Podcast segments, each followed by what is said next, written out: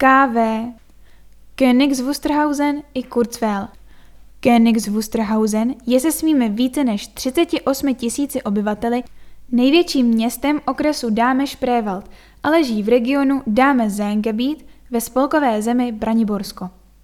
Město se nachází v bezprostřední blízkosti Berlína a je místem bohatým na vzdělání, kulturu i cestování. Na základě své infrastruktury přitahuje malé a střední podnikatele, těší se velké oblibě jako lokalita k bydlení a poutá pozornost jako výletní cíl na okraji hlavní metropole Německa. Město bývá někdy označováno jako KV, což je nejen zkratka názvu, ale také výrazu Kurzweil, krátké vlny, což odkazuje k tradici rozhlasového vysílání. Königs Wusterhausen je městem s rostoucím počtem obyvatel, kteří žijí v centru a sedmi městských částech. Atraktivní je idylická poloha uprostřed lesů, luk a jezer. Königs Wusterhausen svým občanům nabízí vynikající infrastrukturu a své sídlo zde mají téměř všechny důležité úřady a instituce. K tomu se dále řadí pestrá nabídka vzdělávacích institucí, zdravotnických zařízení a nákupních možností. Město Příbram je pevně spjato s městem Königs Wusterhausen, když partnerství započalo v září roku 1974. Obě sídla jsou přibližně stejně velká a leží v blízkosti evropských metropolí. Kromě toho mají královské kořeny. V Königs Wusterhausenu sídlil několik měsíců v roce král Friedrich Wilhelm I. a řídil odtu svůj úřad. Příbram v té době povýšil Rudolf II. na královské horní město.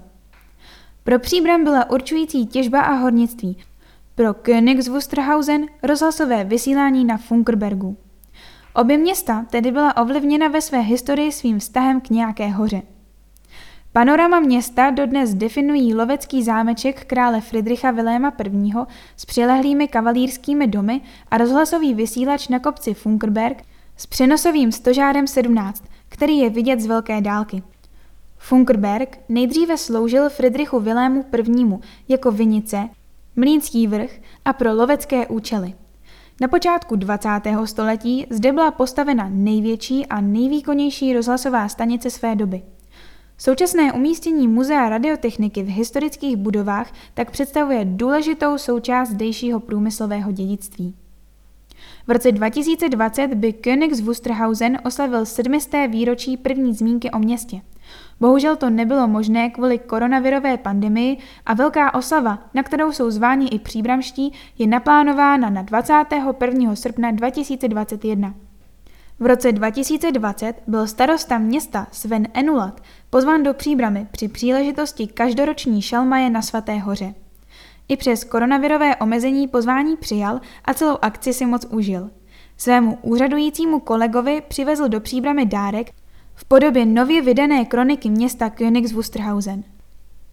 Už v roce 1911 nahoře s větrnými mlýny v Königs Wusterhausenu provedl tehdejší vojenský prapor telegrafistů a vzducholoďstva první rozhlasové pokusy.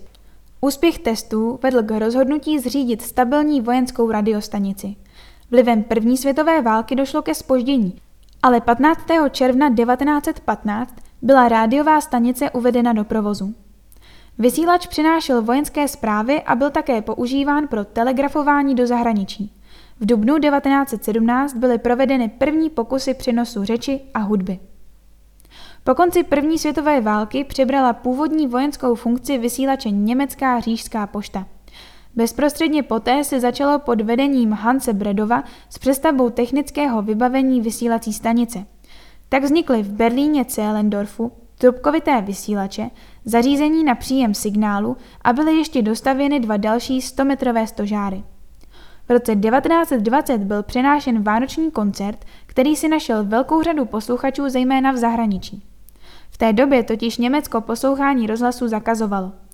Ačkoliv to byl v politice i ve společnosti počin velmi kontroverzní, zahájil tak německý rozhlas své dodnes úspěšné působení právě tímto vánočním koncertem. Ještě v roce 1926 byly v Königs Wusterhausenu produkovány a vysílány nedělní koncerty.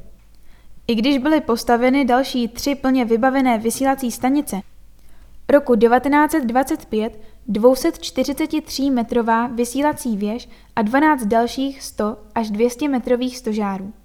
Rozhlasové vysílání Funkerbergu už zaostávalo za technickým vývojem. V Muzeu vysílací a rádiové techniky je dodnes k vidění legendární Vysílač 21.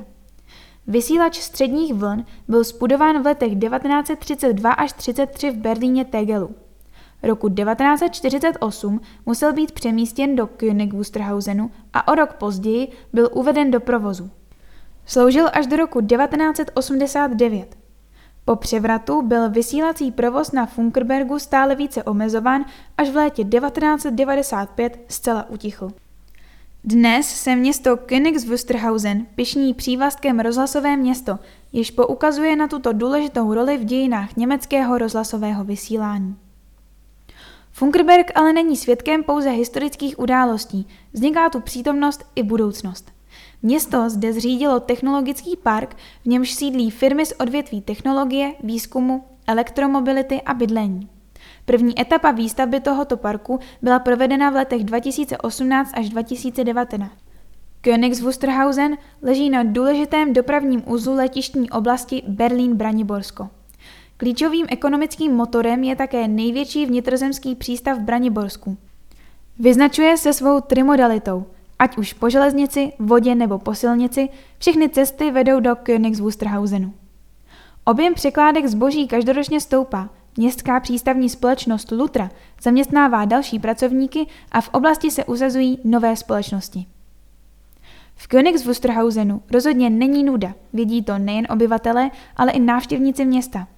Pestrá nabídka kulturních aktivit a nádherná příroda nabízejí širokou škálu volnočasových aktivit. Rozmanitost krajiny s mnoha jezery a hustými lesy je obzvláště vyhledávaná turisty, cyklisty a milovníky vodních sportů. Je to právě vzájemné spojení městské atmosféry a rozmanité krajiny, které definuje zvláštní kouzlo a šarm Königs Wusterhausenu. Mnohotvárnou historii města lze zažít ve třech muzeích. Zámek Königs Wusterhausen patřil k nejoblíbenějším místům pruského krále Friedricha Viléma I roku 2020 byl opět zpřístupněn veřejnosti. V muzeu se návštěvníkům naskytne autentický pohled do světa a umělecké tvorby v Braniborsku Prusku první poloviny 18. století. Stála expozice v muzeu Dámeland zase vypráví o historii tohoto venkovského regionu a města Königs Wusterhausen. Nabídka je doplněna aktuálními výstavami na různá témata – Muzeum vysílací a rozhlasové techniky v historickém areálu Funkerberg ukazuje početné exponáty ze své staleté rozhlasové historie. Na výstavě můžete poznat všechny základní součásti rozhlasového provozu od výroby programů přes vysílání a antény až po zásobení elektrickým proudem. Řeka Note byla první další splavnou umělou vodní cestou v Německu a je přítokem řeky Dáme, která dala jméno celému okresu Dáme Šprévald. Začátek výstavby vodní cesty Note s plavebními komorami se datuje do poloviny 16. století a v letech 1856 až 64 byla značně rozšířena.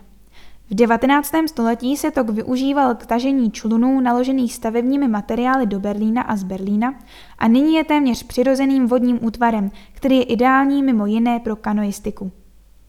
Okolí plavební komory skýtá spoustu možností k proskoumání bezprostřední blízkosti se nachází ulice Bahnhofstrasse, která nabízí různé zastávky s občerstvením a nákupní možnosti. Hned vedle vodní propusti vejdete na vodní hřiště na Mlínském ostrově, které často navštěvují rodiny s dětmi. A navíc všechna městská muzea jsou odtud v docházkové vzdálenosti. Königs Wusterhausen je ideálním místem pro pěší turistiku, protože téměř ve všech směrech se rozprostírá vodní svět.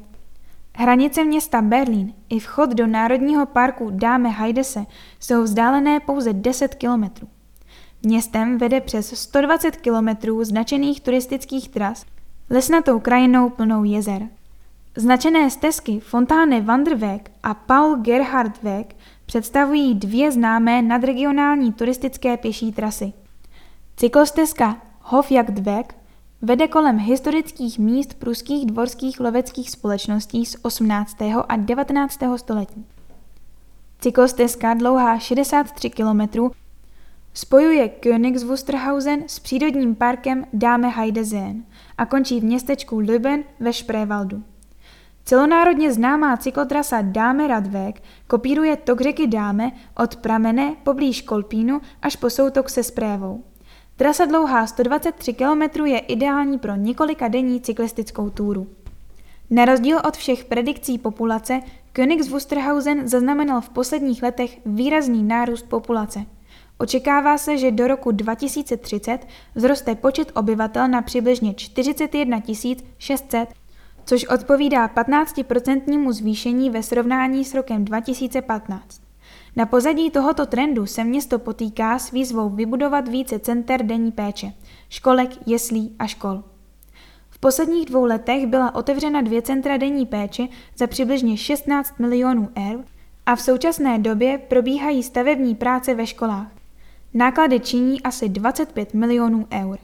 To značně zatěžuje rozpočet města a nelze očekávat, že se to v příštích několika letech změní.